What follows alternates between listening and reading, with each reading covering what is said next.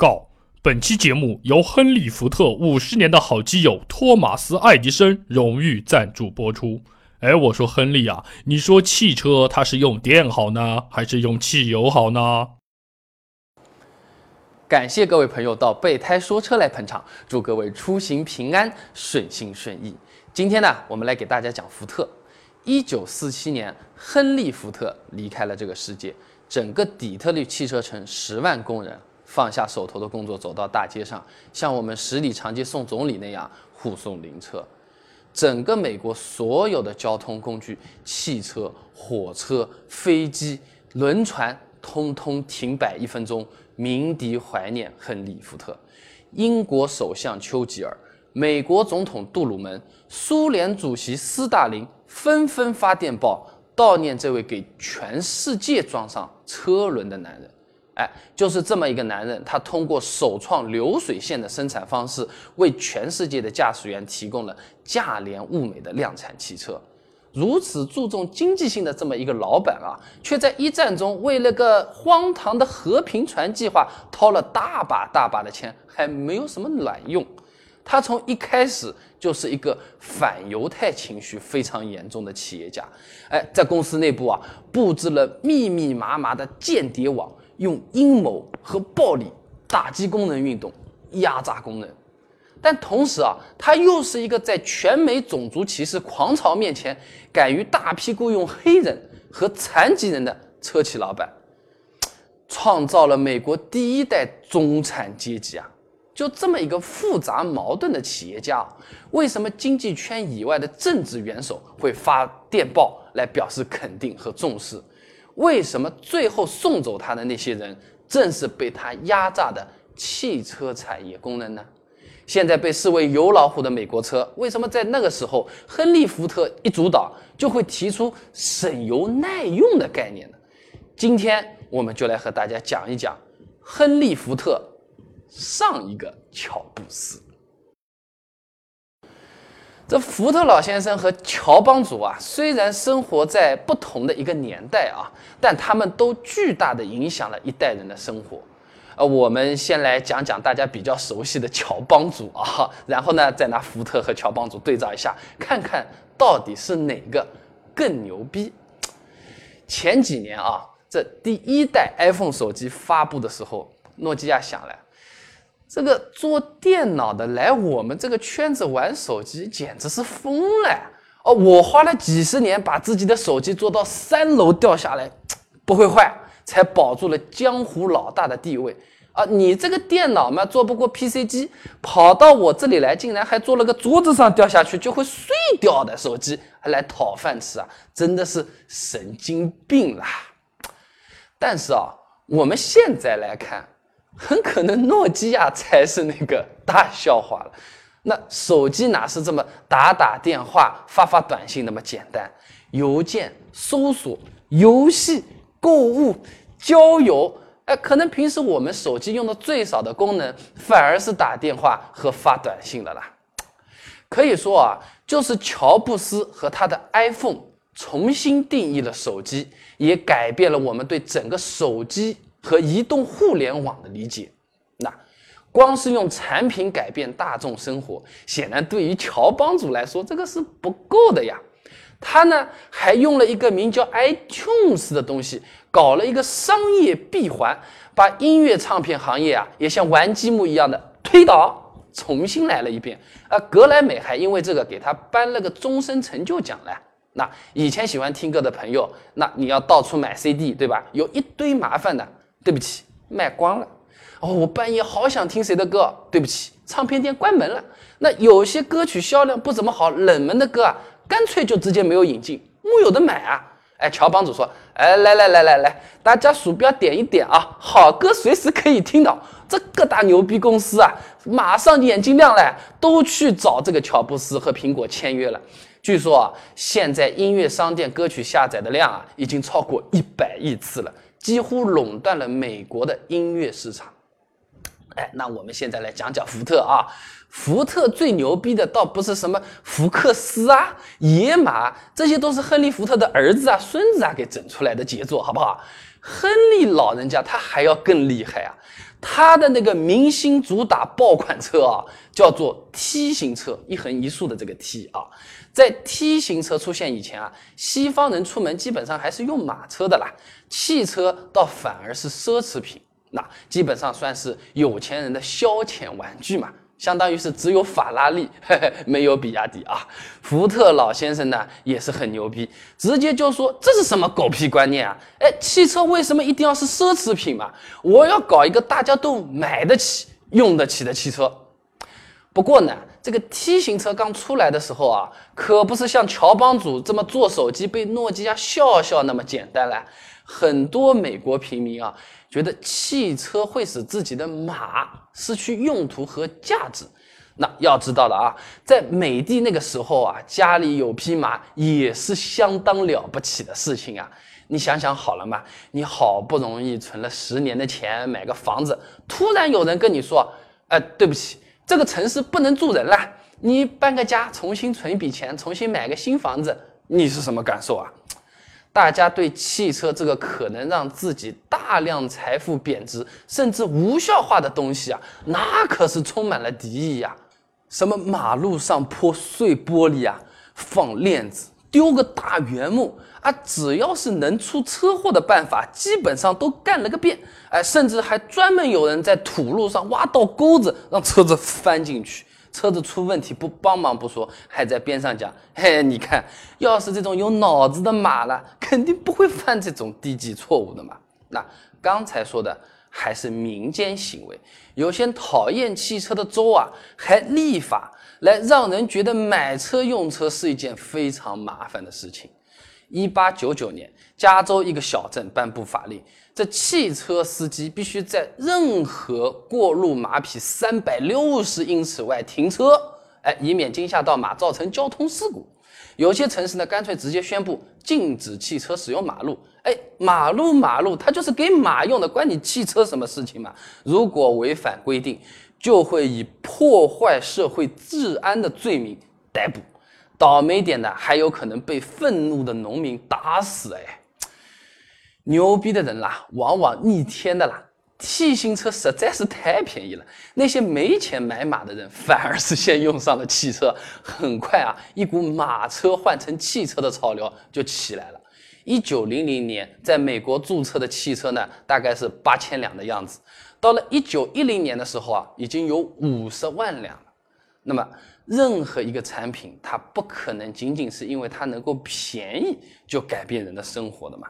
亨利·福特的 T 型车在设计之初就考虑到一个大众都会买的车子，不光要便宜、好开，还要好用、耐用，并且省钱。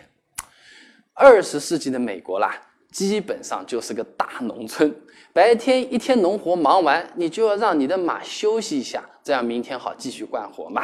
那晚上嘛，只有待在家里吃饭和生孩子了呢。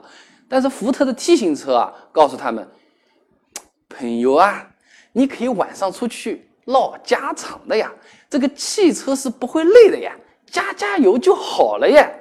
也是因为这个不会累的汽车，单就为了长途自驾游买车的人啊，就不在少数了。那从一九零八年到一九二七年，福特就这么一款 T 型车一共生产了一千五百多万辆，占汽车世界总产量的一半。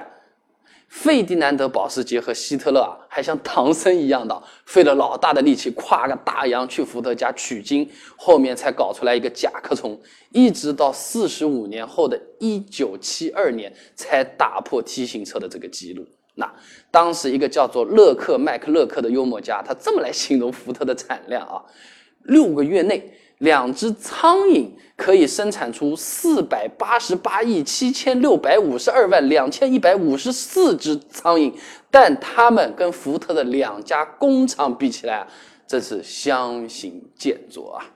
我们现在去汽车展，经常不是会看到哦什么什么概念车发布了，然后告诉你几几年之后它会开始量产，而量产这个概念就是亨利·福特全球第一个实现的。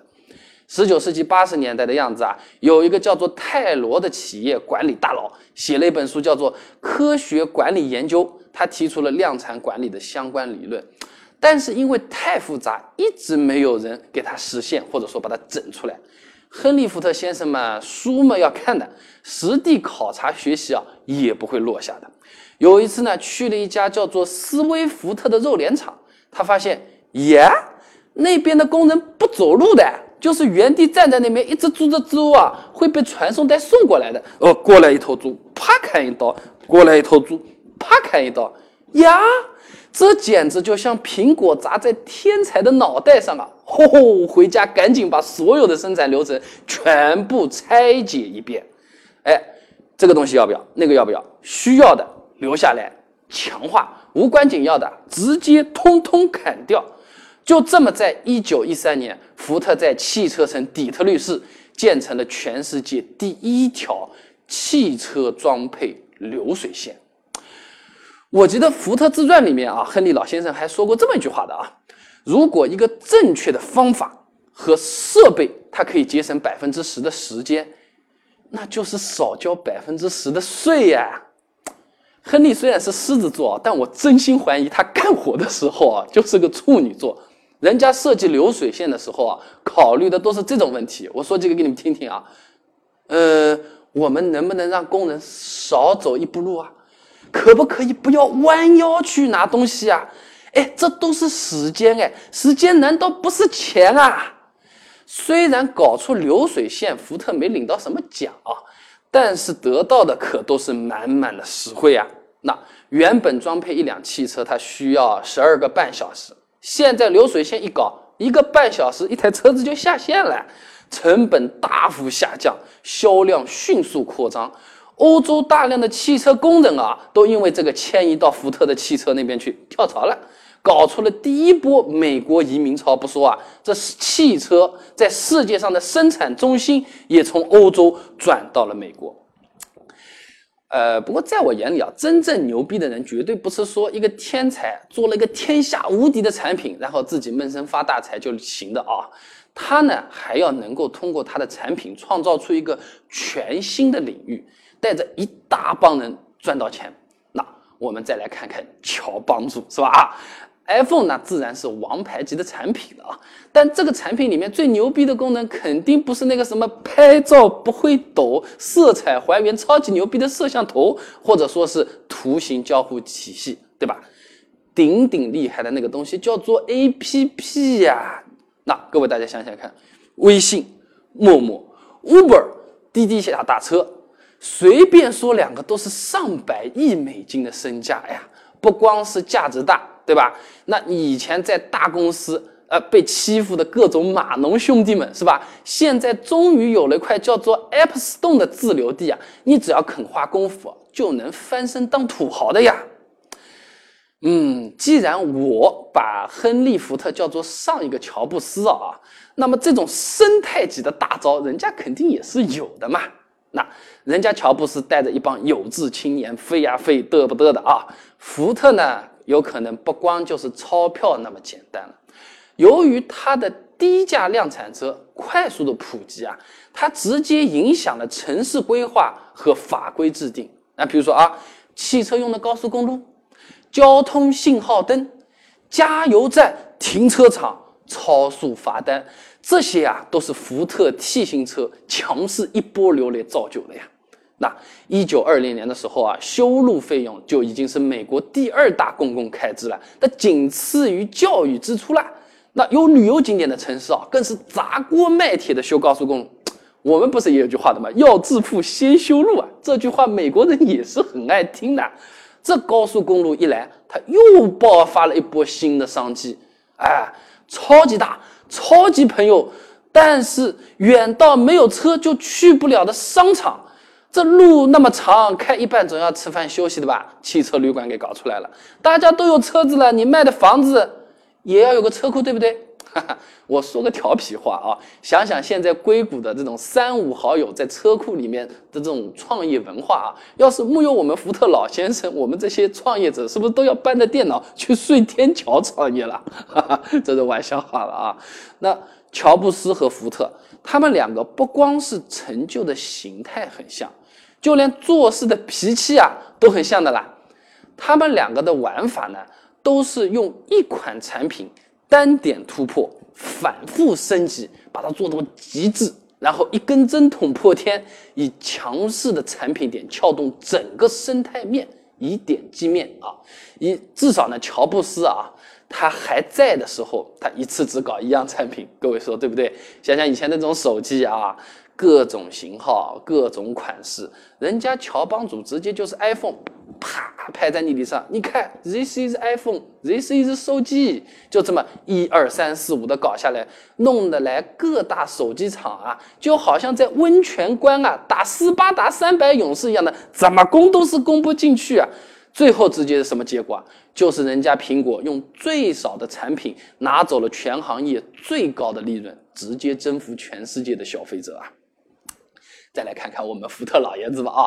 前面说了一千五百万台的 T 型车，这销量真是了得啊！那其他呢？有没有其他更牛逼的车子？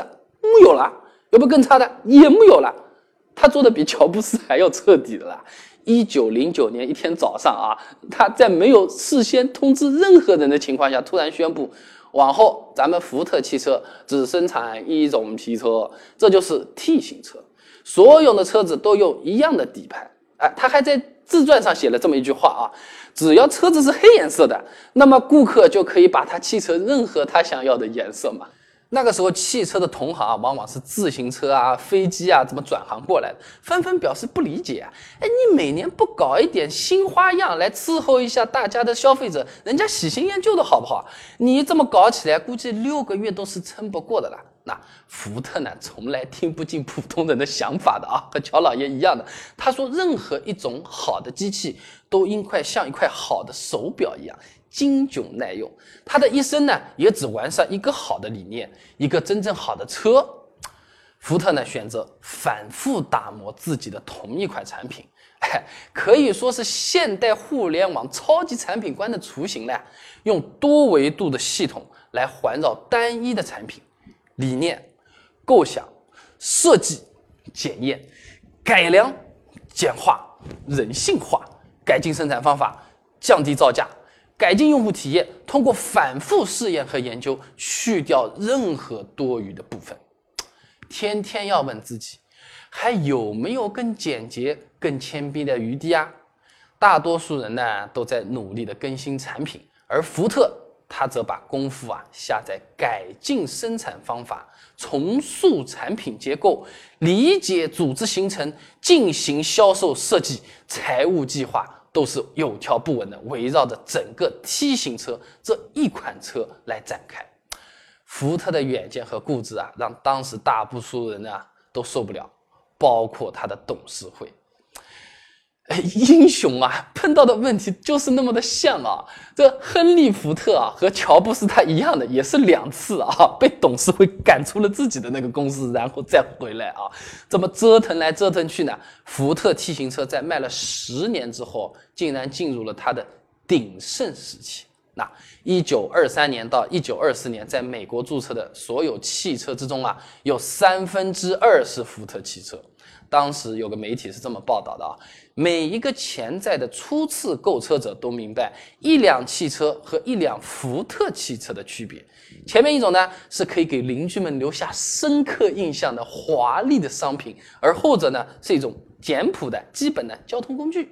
哎，对于第一次购买汽车的人来说呢， T 型车啊，代表着他们所获得的第一个身份象征。正是亨利·福特和他的 T 型车迅速地把美国变成了一个延续到现在都还是的驾驶王国。汽车世界呢，或许是不喜欢福特，但是汽车世界啊，的确是需要福特。那亨利·福特他到底是靠什么一步步建起了他的汽车帝国呢？亨利·福特和他的汽车公司到底是富二代的炫耀，还是草根屌丝的逆袭呢？哎，福特 T 型车几十年以来有没有尝试过开发其他的车型呢？这 T 型车刚诞生的时候啊，它到底是不是用流水线生产的呢？ T 型车它到底是个怎么样的车子呢？一百年前的汽车和我们现在路上开的汽车有什么不一样吗？请看下集，福特，世界的车轮。